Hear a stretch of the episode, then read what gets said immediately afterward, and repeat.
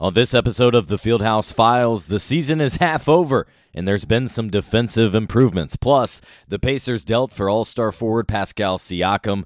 Tyrese Haliburton returns and then sits again and has been voted in as an all-star starter for the first time. And C E O Rick Fuson announced his retirement. I know that Fieldhouse Files has a prolific following. You know, I just want to be careful about sharing too much with the world.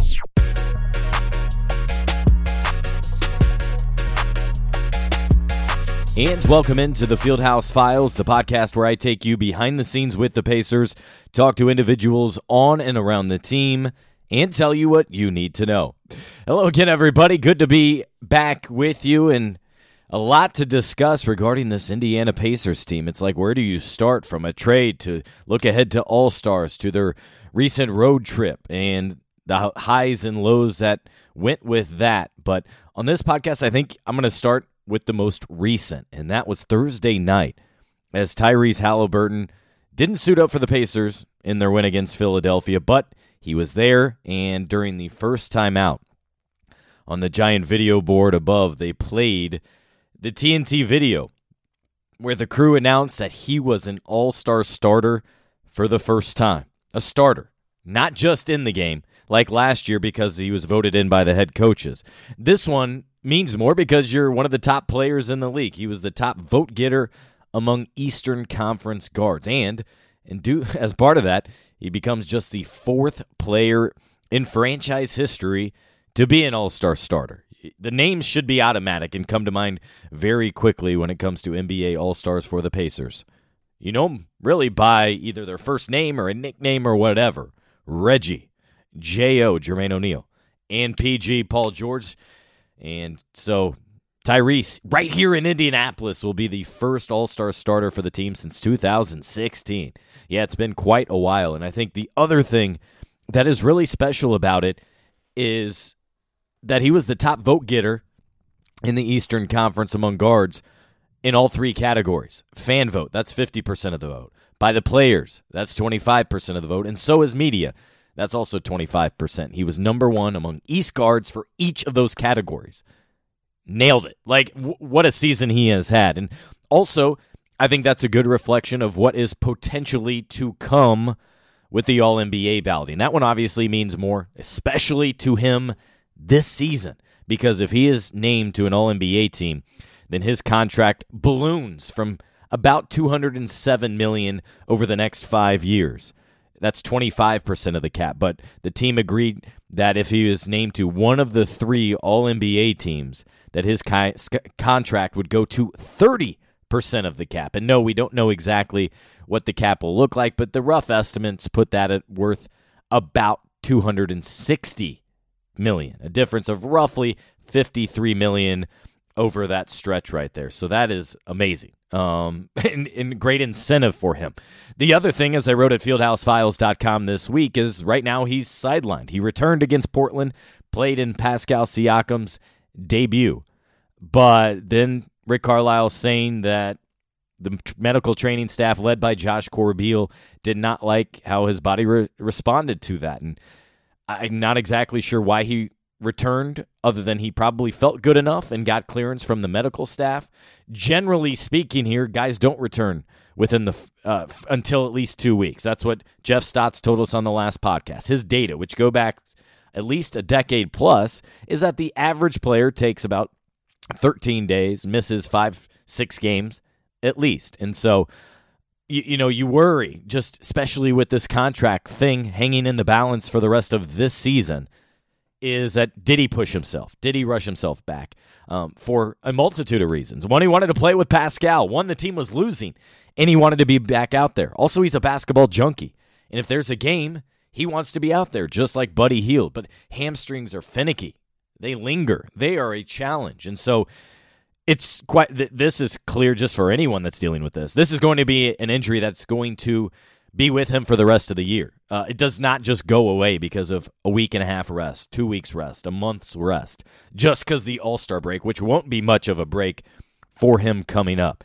Uh, he really will need an offseason, a first month, say, to rest it and um, not take, not get the strenuous activity that playing basketball requires. And I thought late in that Portland game especially, you could see him grimace. You could see him get uncomfortable. You could see him not quite get into the, the jab hesitation, drop back step like he was so adept and comfortable in doing. And I think that's a direct reflection of this left hamstring injury. And the team and him are, are definitely fortunate that it is not worse. They've all come out and said that. In fact, Tyrese, during an E S P N Plus interview while he stayed behind in Utah last week to attend the Iowa State game, said, hey, look, I dodged a big bullet here. Uh, very happy, um, he said, and that he planned to play in a couple of days. Well, that turned out to be true. He didn't play the day before in Sacramento like I think he would have wanted. His former team, his former fan base, the team that drafted him, so many fam or friends, I should say, still on that roster, that coaching staff, et cetera. Um, but that was a back-to-back for one, and Pascal didn't play in that one. I think it was, again, for a multitude of reasons, he pushed it and tried to come back and clearly, you know, did not respond well enough, so he's out for at least then the next three games. We'll see what he looks like coming up for Sunday against Memphis. Uh, I think a key date will be next week against Boston to keep an eye on that he hopes to be at least back for as well. But Tyrese, a special night Thursday, no doubt about that. And to be able to celebrate that night, minutes after, in front of your fan base, and be presented your jersey like he was. And by the way, uh, Eastern Conference team will wear a blue uh, kind of pinstripe. Um, it was inspired a little bit by the nineties Pacer pinstripes, which are among my favorites for sure within the Pacers' history.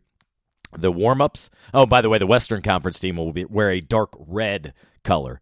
They haven't mentioned it, uh, but I kind of see it as resembling A B A colors with the, the blue, red, and, and some white trim within there. The warm-up jacket inspired by Hoosiers. I don't like the split of colors. It looks like those ugly split jerseys from that standpoint, but I get it because both teams will be wearing it. One team that, one team the other. Uh, they're going back to the Eastern versus Western Conference, which I like, rather than the drafting, just because of the the message that the drafting sent, of the unseriousness and also the delay that took. I mean, that took like an hour.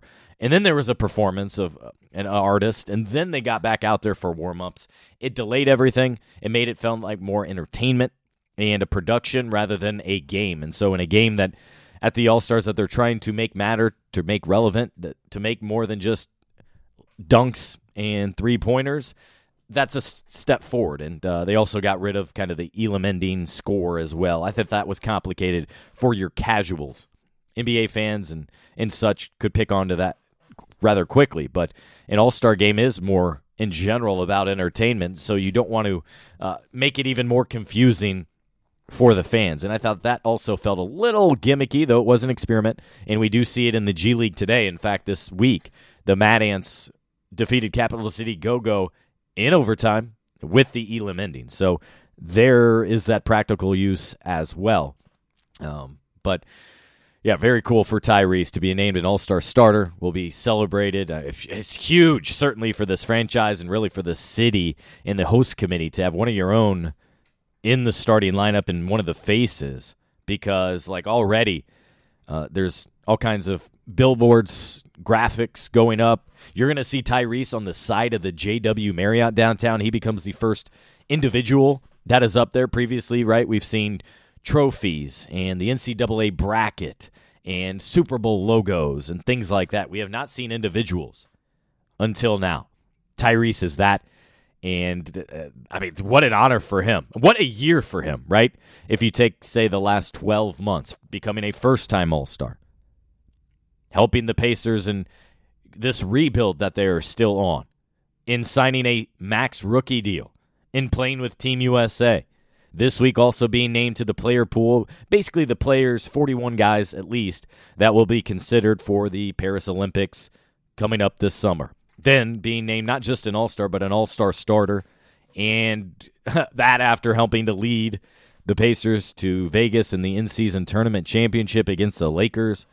My goodness, like it, this this has to be a whirlwind. I think he'll do some reflecting next month, not just because of the All-Stars, but also because of the fact that it's his birthday, and he'll be turning twenty-four and not even on his second N B A deal yet. And in the last year and a half especially, with the Pacers, he has accomplished so much and aspires to do a lot more here. Um, and I think you'll see that him out in the community even more uh, when in upcoming months. And I think you'll also continue to see him influence others wanting to play here, with wanting to stay here, things like that. Because there's no doubt that the Pacers landing Pascal Siakam is a direct reflection of them having Tyrese already on the roster. So the Pacers went two and four on that road trip, and as part of that, on one of the on the game there in Portland, we saw the first look of what it could be. Although this is what bothers me is over the last week, you, you've heard a lot of fans criticize the team of, you know, they're winless with Pascal out there. Well, keep in mind, the number one guard in the Eastern Conference right now is out in Tyrese, and he'll be out at least another game. But beyond that, uh, he sets the tone. He's the engine. He's the heart and soul of this team. So this team already looks and feels very different when Tyrese isn't out there. You add into that the fact that he literally landed in Portland less than twenty-four hours before the game, didn't even get a walkthrough with the team beforehand. You could see him in a photo uh, by the team, you know, watching computer and presumably watching film, trying to get up to speed as quickly as he could about the team and the way in which they run. But as I even explained in several radio hits this week on one oh seven point five The Fan, who I work with, is the fact that the way in which the Pacers play offense isn't as simple as, you know, maybe others out there, because so much of it is read, react, instinctive, uh, concepts rather than plays, especially when Tyrese is out there. There's a manner in which they want to play and what they are looking for and things they want to emphasize. And again, so much of that is a feel.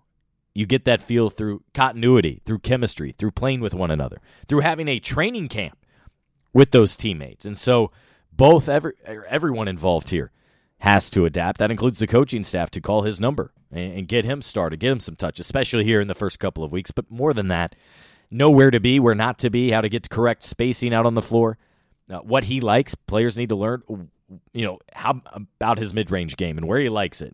Does he want the left side, the right side, eight feet out, seventeen feet out, little things. You get it. I get it. And so those are the things that I think will really be emphasized in, in a key point over these next three weeks leading in to the All-Star break. But he did have a very special game uh, this week against uh, the Philadelphia seventy-sixers when he turned in twenty-two points, seven rebounds, and five assists. And so, I mean, my goodness, what a what a performance by him in helping the Pacers beat the undermanned seventy-sixers. And uh, I do, before we get to those games, let me touch back on that trade. Pacers have been bet after Pascal Siakam for nearly a year. I wrote about it back in July when talking with people out in Summer League and, and elsewhere that their interest is very real. That's what I tried to stress to subscribers at Fieldhouse Files. Is this is not just a random report of Pacers looking into. No, they would love Pascal Siakam. They also wanted O G Anunobi. And from what I was told, they were in it until the very end.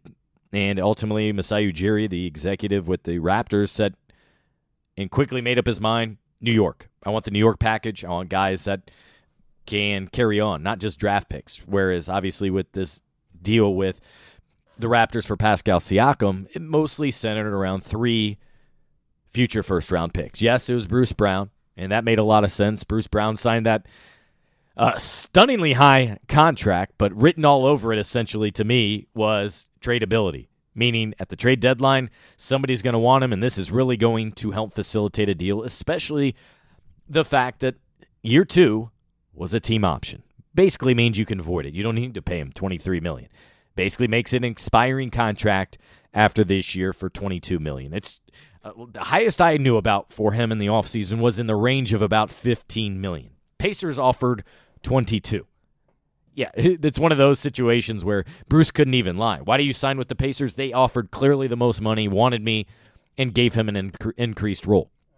He was a reserve. He was the sixth man with the Denver Nuggets and loved his situation last year. Just one year in Denver, but on this recent road trip, last game with the Pacers, you could just see how beloved he was in Denver, and obviously there's the high and the feelings of that that come with winning a championship. But Bruce fit in there. He... He he knew his role, excelled, but he was also getting like six million dollars for that year. Changes your mindset and your thinking of things, right? When with the Pacers, he was a starter, and they minimized kind of what they asked of him. Um, I know that was a little bit frustrating for him, and you know, hey, go in the kind of had the George Hill rule. Hey, defend, take on opposing players, and you know, maybe stand in the corner and be ready to knock down threes a little bit. Uh, so Bruce Brown was the headliner in that deal going out, along with Jordan Nwora, who's out of the rotation and would be even more so when you bring in someone like Siakam, who's a starter, an all-star caliber player, and beyond that, he literally plays the same position and furthers the depth there. Nwora would have been at least fourth, maybe fifth on the depth chart when you factor in other guys like Aaron Nesmith, Obi Toppin, Jarace Walker. Um, Jarace Walker doesn't even get in at the end of the Philadelphia game when Joel Embiid, Tyrese Maxey don't even play in the fourth quarter because the Pacers had a twenty-plus point lead. Patience is key for Jarace Walker, by the way, a little aside there. But uh, deep in the weeds a little bit here, if you care, how the Pacers constructed this deal was they also needed to match the money, and to do so they acquired Kira Lewis Junior, and notably he's represented by some of the same uh, agents involved in the deal, and so it makes that kind of easy. He was on uh, a deal that made it possible, so technically the Pacers waived James Johnson to clear a roster spot. James has the setup, man. He signed with the team four times over the last year, and each time he signs, he gets more money. Like last year at the trade deadline. Had to be waived. So Jordan Nwora, George Hill, and that deal could go down. They re-signed him right after he cleared waivers. Well, this time they waived him, then a couple days later signed him to a ten-day contract to maintain the flexibility. They can sign him to another one before having to sign him for the rest of the season, which at this point they plan to do. But they acquired Kira, Lu- Kira Lewis and then sent Um, and by the way, sent cash to kind of facilitate that. They also got a second-round pick for this upcoming year to for doing so because it helped New Orleans books, by the way. There's always an advantage for these teams. That was their incentive. By moving off them, they save money on the tax, which is a big deal for a team, any team, especially one like them who are not con- contenders. But in all this, if you're the Pacers, number one, you got to like the guy and his, his talents, and obviously you can see why if you've watched the last four games or so here. But more than that, you got to realize, why is Toronto moving on? Well, one, they're kind of rebuilding here. We've been wondering what they're doing over the last couple of years. Uh, Masai Ujiri, very quiet, um, goes about his business in a much different way, I think, than many executives out there, that it's hard to read and get a feel for it. O G was clearly Uh, signaled as the first player that would be moved and available, and uh, he just decided, hey, we're going to New York, and so that's the deal they made, moving O G, who the Pacers wanted, to the New York Knicks, which makes a lot of sense. O G changed his agents like six months ago to C A A, and C A A has a heavy impact on the New York Knicks if you look at up and down their roster and who fits in there. So Siakam will turn thirty in April, multi-time All-Star, a two-way player. He's that archetype that every team needs and can't have enough of elite talent at that position. That six eight forward, so good at what he does. Um, he can doc- knock down the three-point shot, deadly in the mid-range. He's one of those players like Chris Paul, um, like Domantas Sabonis, who loves the mid-range, loves the fifteen-footer. And what he should do is not not just elevate the team's floor, but also elevate the team's ceiling. And so that's more so what it's about here. It gives them another star out on the wing, and so that should help shoulder the load with Ty and without, like right now. Um, but being in the final year of the contract, you can't talk about the future officially. Uh, you can't. You can kind of. Uh, there's other ways to go about it here, but both sides, I can tell you, are confident that they can figure it out, that they are on the same page, and that's important because in talking with individuals connected with Pascal, um, personally and privately, It, It's very clear that his relationship with Toronto had evaporated. It, it deteriorated a great deal over the last year plus, and that he's quite frankly ready to be embraced and his talents maximized rather than um, Toronto focusing on Scotty Barnes. Like, I think Pascal really took it to heart, and of note that in their new head coach's passionate plea that got him ultimately fined by the league after what he said and, and went after officials here, is he say, hey, look, Scotty Barnes is a superstar in this league. He is our guy. And Pascal's like, hey, look, I've I've got higher accolades. I've done more. All right, I'm clearly not in your plans. And that was not a final straw or anything like that. I think it was just another indication of, yeah, this relationship has expired. And on the other side of that enters the Pacers.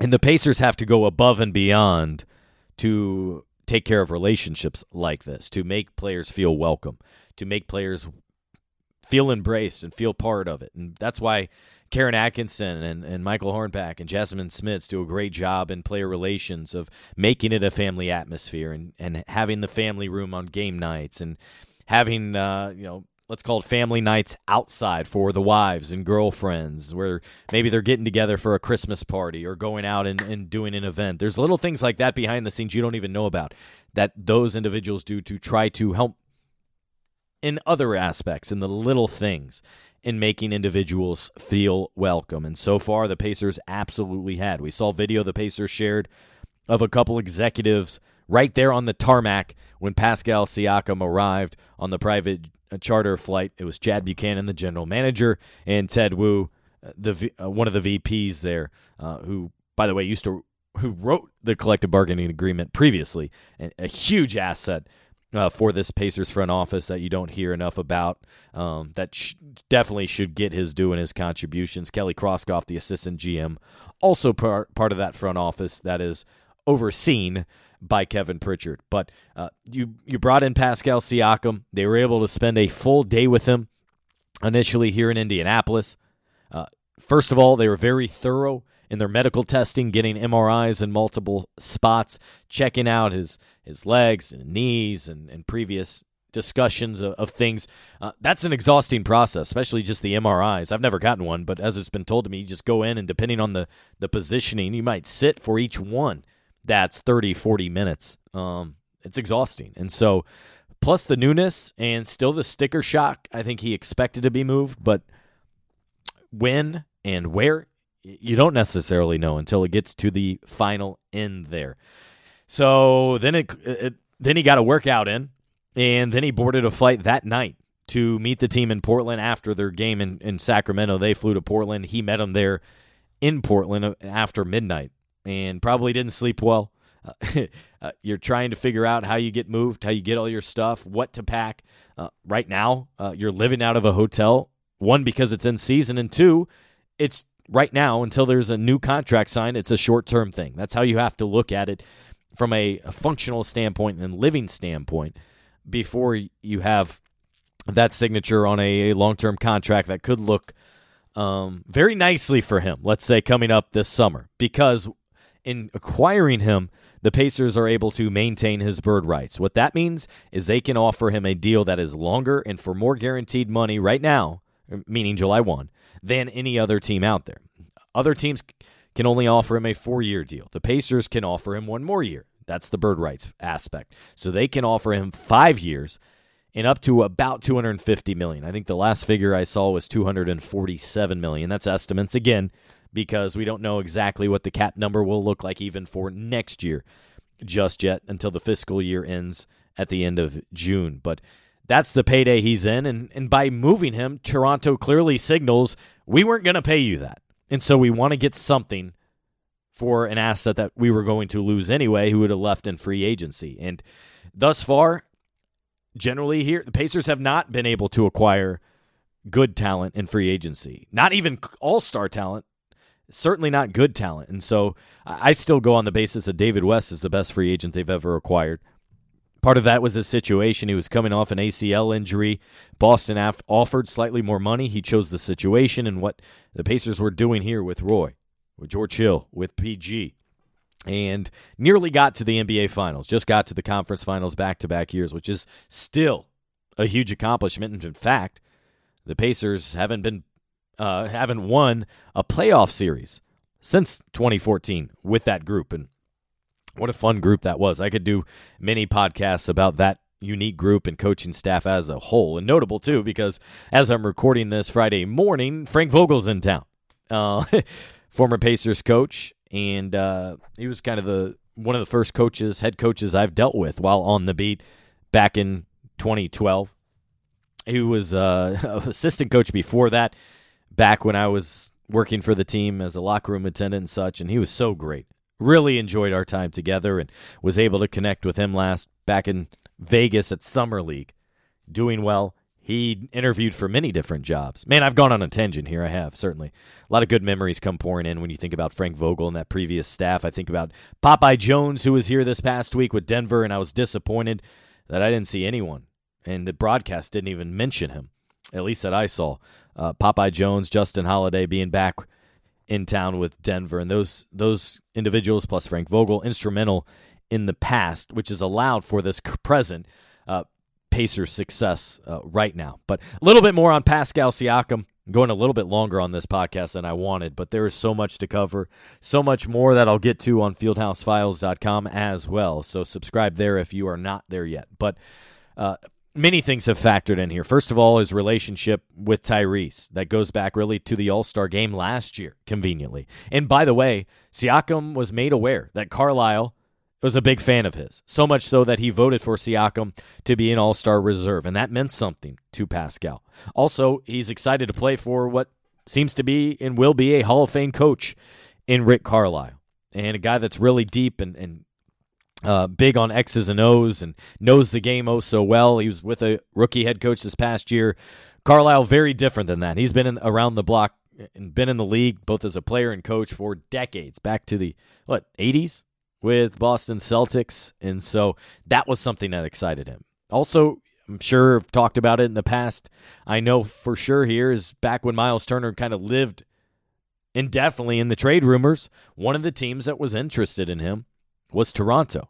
They needed a center, wanted a center, among the half-dozen-plus teams, and that was in large part, too, because Pascal really liked his game and thought they would complement each other well. The other thing here is The, the mutual relationship with Rico Hines, an assistant now for the seventy-sixers, so they were all kind of able to be together this week in Indianapolis briefly. But Rico, big, big relationship with Tyrese and quality one with Pascal as well. Those two got in touch in large part because of Rico and, and thought highly of each other. And the other thing is the Pacers' belief in what Pascal can can do and has done means a lot for him. He thinks he can be better utilized and featured more so with the Pacers and embraced. And so all those, among many factors, are why now he's with the Pacers and they were willing to offer so much to go get a guy who will become a free agent this summer.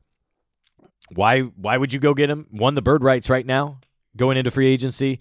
It, it demonstrates how much you want him. And also, uh, it's easy to remember, too, is that gives you the upper hand to re-sign him in the summer. Because remember Paul George? He basically all but made public by himself that he wanted to be a Los Angeles Laker, wanted to be moved from the Pacers to the Lakers. I mean, he he signaled that essentially. Lakers knew he was going to be a free agent, so they didn't even go after him. Didn't try to make a deal. Well, guess what? P G was swayed and re-signed in Oklahoma City after being dealt there. Ultimately deciding, hey, you know what? You guys didn't want me then. I, I'm just going to stay here. So that, that to me, is notable and something the Pacers had to be uh, alert to, I think. But um, I thought it was hilarious, too, by the way, how it was Pascal Siakam, a champion. He won a title, one title in Toronto, being traded for a couple others, most notably Bruce Brown, who won last year. But Jordan Nwora was on roster with the Milwaukee Bucks when Giannis won them to a title, title several years ago. I think that wraps up uh, what I wanted to say about Pascal, at least here in the short term. Really uh, great personality, great human so far, and what I have seen and been told about what he is like. I think he's trying to keep his focus on the present and right now and getting to the All-Star break and getting accustomed to this team and this roster and what they can do together. Uh, but you can't help if you're him, but think about that payday that's set to come in early July in free agency. A couple things about the Pacers here is we've now crossed the midway point of the season. They're coming off that really difficult road trip out west, two and six. You would have liked to get at least three wins out there, certainly. But as I record this, they're above five hundred. They're twenty-five and twenty. Um, five hundred record, record on the road, eleven and eleven, which is good. You want to be about five hundred or better. um, reasonably out there. And they're sixth in the Eastern Conference. I think they could potentially jump Cleveland, maybe New York.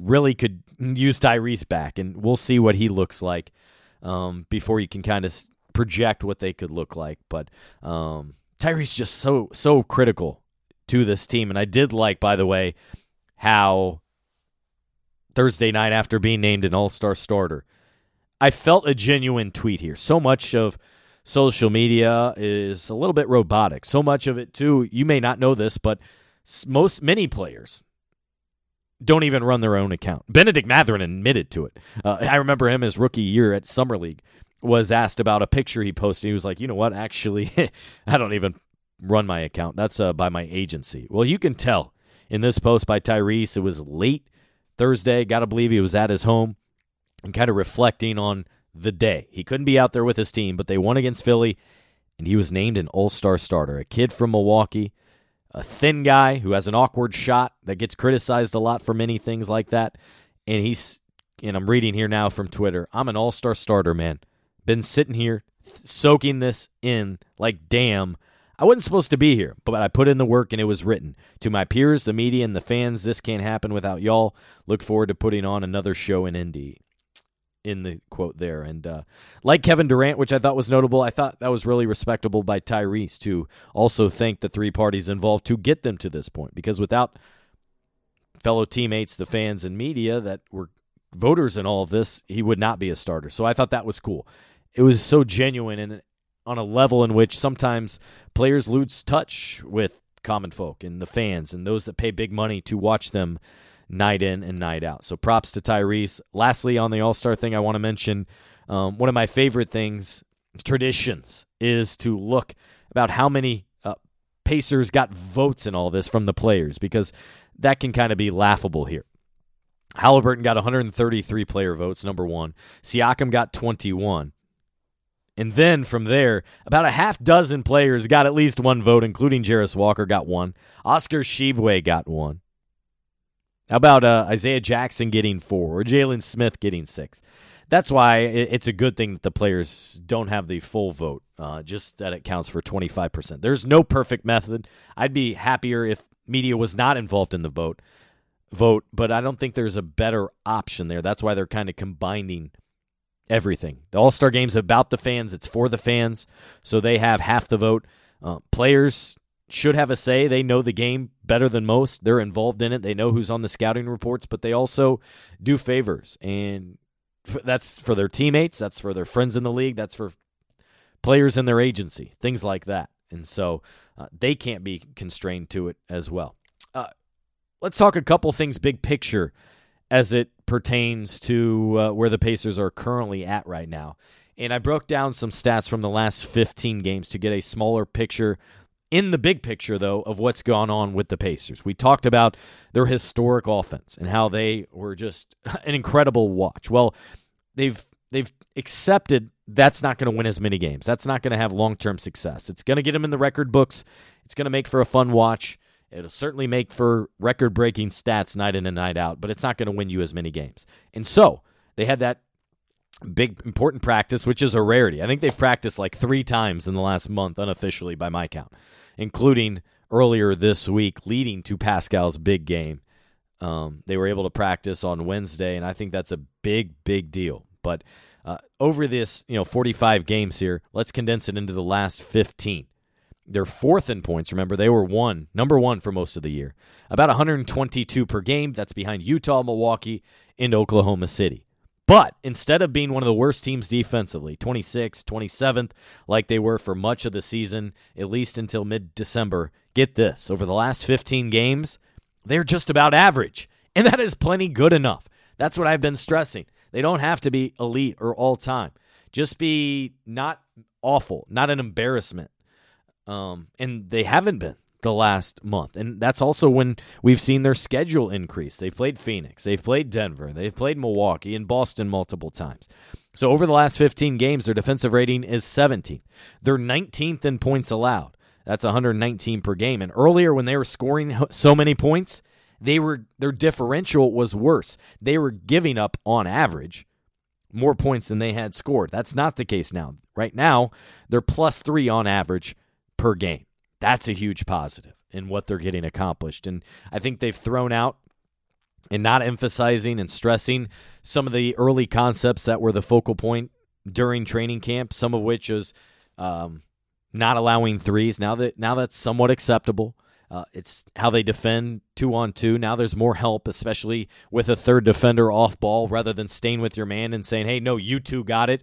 They're bringing additional help. They're bring sending a double for those elite stars. I still remember early on, a game that pops out to me is Charlotte, when Gordon Hayward was just stunned. Like Bat- Bennedict Mathurin was defending him, and they didn't send help. And he just went back to the basket against Mathurin, like four possessions in a row, finished with twenty-some points, and had a great game, and I think was a win. And Pacers didn't send help. He couldn't figure it out, but that's the way in which the Pacers play. Well, they've adapted from that. That's one of the ways they've done so. They do need to stay fast. They need, still need to be successful in transition and get stops and race ahead. That's one of their key assets. That's one of their differentiators. And I thought they did a much better job about that and many other things against Philly. Philly was undermanned, though. I mean, Uh, they were without five, six players. The Pacers were without Haliburton. Um, but the Pacers took advantage and won wire to wire. Did not trail in that game, which is huge. I liked what I saw from Ben Shepherd. I wrote about it at fieldhouse files dot com. I also wrote about Jarace Walker, who contributed on this last road trip uh, when he got more minutes, and in the way in which he's grown his game in about eight months. It starts with his shot. Start, then it goes to his decision-making. It goes to his vision and the way in which he looks for teammates. There's a lot to like about Jarace's game. Yet on the other side of that, there's many ways he needs to improve, and that starts with his decision-making, with his gambles, about how he's risky defensively, um, and breaking bad habits that he established in previous years, where he was always the best player on the court, or with Houston, where they were, he even told me, where they were a gamble-heavy uh, team. And you can take risks like that in a college game, which is slower and not nearly as good of players, those sorts of things. So it's breaking new habits, learning new ones, being persistent, having that motivation to play night and night, or be ready, I should say, and get your work in day in and day out, even though you don't know if you're playing this uh, this game or even this week. I can't imagine what that's like for a you know nineteen-year-old like him. Um But, you know, he's working on it, having to deal with it and adapt, and those are all the uh, some of the many things that you learn as a rookie in this league, in addition to just different things. What travel's like, how you take care of your body, what you eat, how you set a routine, how you get your work in, how you not just watch film and how often, but how you f- functionally watch it and break it down. Jarace works a ton with top assistant Lloyd Pierce, Ben Shepherd, a lot with player development coach Gennaro Pargo, as I referenced in my story, and what I loved about Shepherd and continue to like about him, what we saw going back to training camp and summer league is is his motor. And that's what Tom Hankins, Mad Ants head coach, told me this week. His motor is the best thing. Sometimes he even needs to slow it down a little bit or be more decisive and accountable in what he's doing. But, uh, man, you you can't have enough of guys like that who are full steam ahead, who bring it every night. It's a guy that plays similarly from an energy and um, burst of energy standpoint, like a T J McConnell. So uh, highlight for him, and now he, you know, he got in right off the bench against Philly, one of the first guys off the bench, because to overuse a phrase that we've heard a lot from the Pacers this season is he's earned it. One of the last things I want to touch on is something directly impacting all of the Pacers sports and entertainment brand, and that's C E O Rick Fuson officially retiring after this year. It was, kind of felt that it was headed this way. I remember talking to him at All-Star Weekend last year, and I was like, hey, Rick, uh, do you kind of view this All-Star Weekend coming up next February, meaning in a few weeks now, um, as your last hurrah, as your kind of legacy, your last statement? He was like, I don't want to talk legacy. This is all about Indy, and I think that's fair because that's what he has been about. It's about bettering the Pacers, about bettering Central Indiana and Indianapolis, and Indianapolis's sports scene. So he'll officially retire on June eighteenth, and it is so fitting that he came in with Indianapolis's first All-Star game in nineteen eighty-five, hired in eighty-four. He's kind of director of events for that, helped put that on, which is over at the Hoosier Dome. And now, in his last year, you know, six months left on the job officially, he'll stay on as an advisor to Herb Simon because those two have worked hand in hand really since Simon has nearly owned the team. Herb and Mel bought in nineteen eighty-three, and I just said Fuson came on in eighty-four. So they've been hand in hand almost throughout. And by the way, Stephen Rales, I thought it was notable. He was at the last Pacers game. He's that minority owner, owns twenty percent of the team, but he's been more visible uh, around the team, so I did want to mention that. But here's a statement from Herb Simon in the announcement this week, quote, "Nobody cares more deeply for this company, our people, or this city than Rick, and that, above all, is what has made him such a transformed, transformational leader and effective advocate for four decades. Rick rose through the company, approached every role with enthusiasm and loyalty, and grew into one of the very best in this industry. And I'm very, or I am so proud of him and so grateful for his years of incredible work and friendship," end quote. So that was Herb Simon about Rick Fuson, who have been partner in business for nearly forty years. Um, one thing that stands out to me is how the P S and E umbrella has really grown. Back then, it was just the Pacers. Now, it's many. They created the Fever in the W N B A and won a W N B A championship in two thousand twelve that I was fortunate to be part of behind the scenes. They purchased the Mad Ants in twenty fifteen. They established Pacers Gaming of the N B A two K League, the, N B A, uh, the Pacers Foundation, which he is, I think, served on as a president of the board previously. He, you know, that's done so many great things and donated millions to needy organizations in town. Um, helped bring the All-Star Game here. Oversaw along a large part with Mel Raines, who will succeed him. Over four hundred million dollars in renovations to the Fieldhouse. And I guess even before that, how about the establishment and creation of what then was Conseco Fieldhouse back in nineteen ninety-nine. Now, twenty years uh, later, the renovations and such, and now we're almost approaching the point where Marcus Square Arena was torn down. The Fieldhouse feel like it just got the touch-up it needed to go on another fifteen-plus years. And uh, they have the new renaming rights that were added a couple of years ago, moving on from the Conseco Bankers Life, um, now into the Gainbridge years for a couple of years. And so many different things have gone on there, and he's always been truly professional, helpful, and um, honest in my dealings with him, so I'm really appreciative of that. He values media. He values fair and honest coverage and those that are around every single day, so I appreciate him. I, I will never forget a time where I tweeted how I wouldn't be at a game during the pandemic. I had come down with COVID, so I was out indefinitely, which turned out to be two or three games, and I got a nice little message from him. Hey, we'll miss you. Get healthy, and we'll see you soon. And I mean, what, a C E O of a company? Me? Who am I, right? And for him to take time to do that, I will never forget that. And so, um, yeah, it, this is this is going to be a, a changing of a guard here from Rick Fuson to Mel Raines, who will now succeed him. She's been with the company for approaching a decade. Be, she will be promoted to C E O. And in addition to that, Todd Taylor uh, being promoted. He's had a huge role in this franchise since twenty eleven.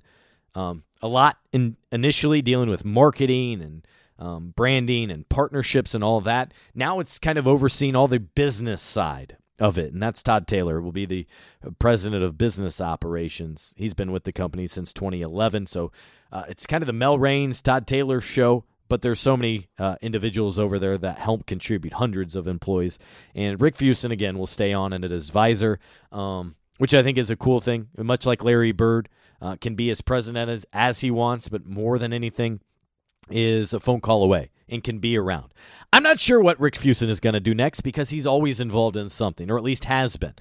Maybe he'll break off to the beach. I don't know him to be a golfer. Maybe uh, he's willing to spend more time on the golf course or something, uh, but he was so integral in not just the Pacers, but Indiana Sports Corp in his previous roles.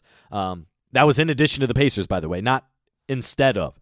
Uh, that was a leadership position in helping, for example, during the pandemic to make sure the N C double A tournament in twenty twenty-one happened. And it all happened right here in Central Indiana, which was incredible execution from the Fieldhouse to the Convention Center, the ho- hotels, hospitality, and the Lucas Oil Stadium. Uh, so many things. Big Ten tournaments, um, swimming championships, all those different things. That's Rick Fuson. He's, he's, got individual individuals that certainly help him put these events on, but he's the final say, and it's through his leadership and it's through his relationships that so many of those things happen. Now, uh, the Pacers put out a big press release uh, about this and what's what will happen. I wanted to talk with someone outside the organization who had dealt with Rick and seen his leadership and seen his impact on the city. So I called up Ryan Vaughn. Ryan Vaughn used to be the president of the Indiana Sports Corp, and now he works for a different company, but I wanted to have a conversation and get Ryan to reflect on Rick as a leader and what the Pacers will be losing and maybe what Rick could get into. Uh, I don't know. Nobody knows. Uh, be very curious in the post-Pacers life. So here's my conversation with Ryan Vaughn. Ryan, I guess I'm first curious, just kind of your reaction to Rick announcing his retirement. It seems like a fitting time after an All-Star game and after forty years at P S and E. Yeah, I think, you know, those of us that had the uh, privilege of working with him, especially over the last four or five years, kind of knew that, you know, one of his first events ever was the uh, All-Star game um, mm-hmm. and back in the eighties, and, and uh, that this is probably going to be uh, one of his last. I mean, he's he's uh, he's been working working his tail off for, like you said, nearly forty years or more than forty years for this city, and uh, I'm glad to see this be the event that uh, he you know, chooses to crown his career with. One thing people may not know is he had a quite an involvement with the Sports Corp, which you obviously were the president of. The uh, he was the immediate past chair. How would you best describe kind of Rick's influence on what the indie sports scene has become and continuously getting events, and also uh, the elevation with facilities and Georgia Street and all those different things that it entails? Yeah, I mean, uh, Rick's impact on the Sports Corp goes far beyond. His just most recent term as, as board chair and now serving as immediate past chair. I mean, Rick was there really kind of from the beginning, um, helping all kinds of events that uh, the Sports Corp and the city put on.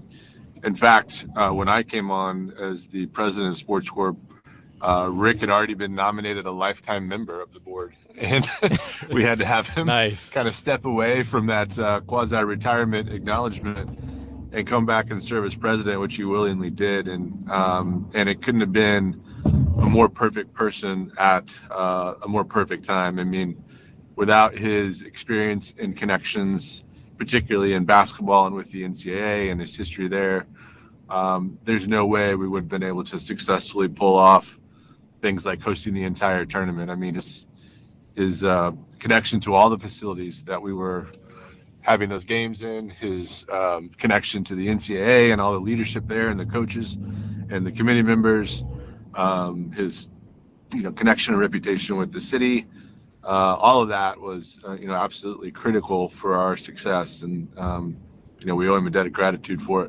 What stood out to you just kind of in your interactions, or maybe his love for the, the franchise and the city, a local guy, and how that maybe kind of exuded um, from him as you guys tried to get things, get events, check things off, make things happen that never had before here in this city?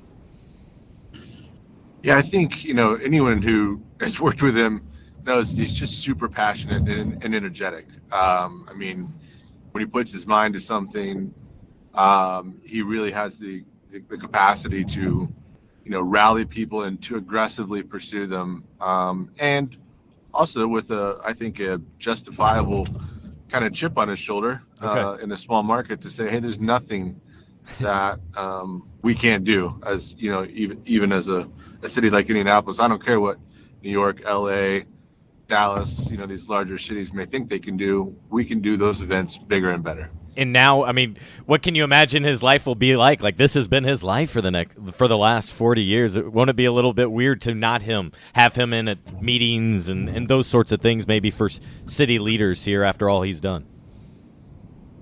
Yeah, um, yeah, he runs one hundred miles an hour uh, right. all the time.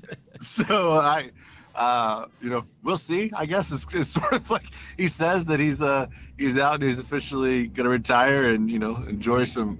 some downtime, but uh, I don't know that I fully trust that. I think, you know, he's he's he's a man that uh, likes to be busy, likes to be engaged. He could prove me wrong. He might be done mm-hmm. um, for good, but uh, yeah, he's. I, I think there'll definitely be a change of lifestyle for sure. You have any last thing? Do you have any involvement coming up here with the All-Star Game, or are you kind of just kind of hands off and will soak it in and enjoy it as a fan?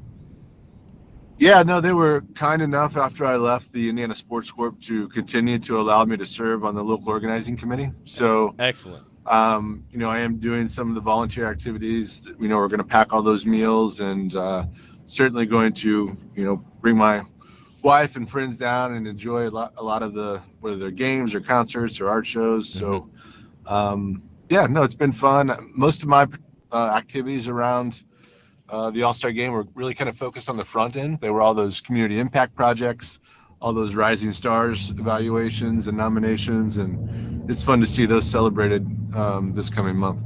All right, to wrap things up, just a couple more things I want to touch on. One, during the Pacers road trip, a very special honor for Bennedict Mathurin, and I thought it was cool how Rick Carlisle made sure the whole team flew directly to Tucson to get Bennedict Mathurin there to allow for the coaches, most of the staff members and his teammates, about a half dozen of them at least, to attend a ceremony at the University of Arizona, because a couple of years ago, Mathurin was the Pac twelve Player of the Year, which gives him automatic entrance into the Athletics Ring of Honor there. So he was celebrated there over their win over U C L A there at halftime. He didn't have to speak, but there's his name and everything's there up in the rafters. He was celebrated, held a brief press conference, which you can watch at fieldhouse files dot com, and thought it was very cool to see him celebrated. And I'm sh- he's kind of mild-mannered, but I think it was special for him to receive that honor, and also to have him, his sister, Jen Mathurin, be there with him and enjoy that and fruits of his labor in getting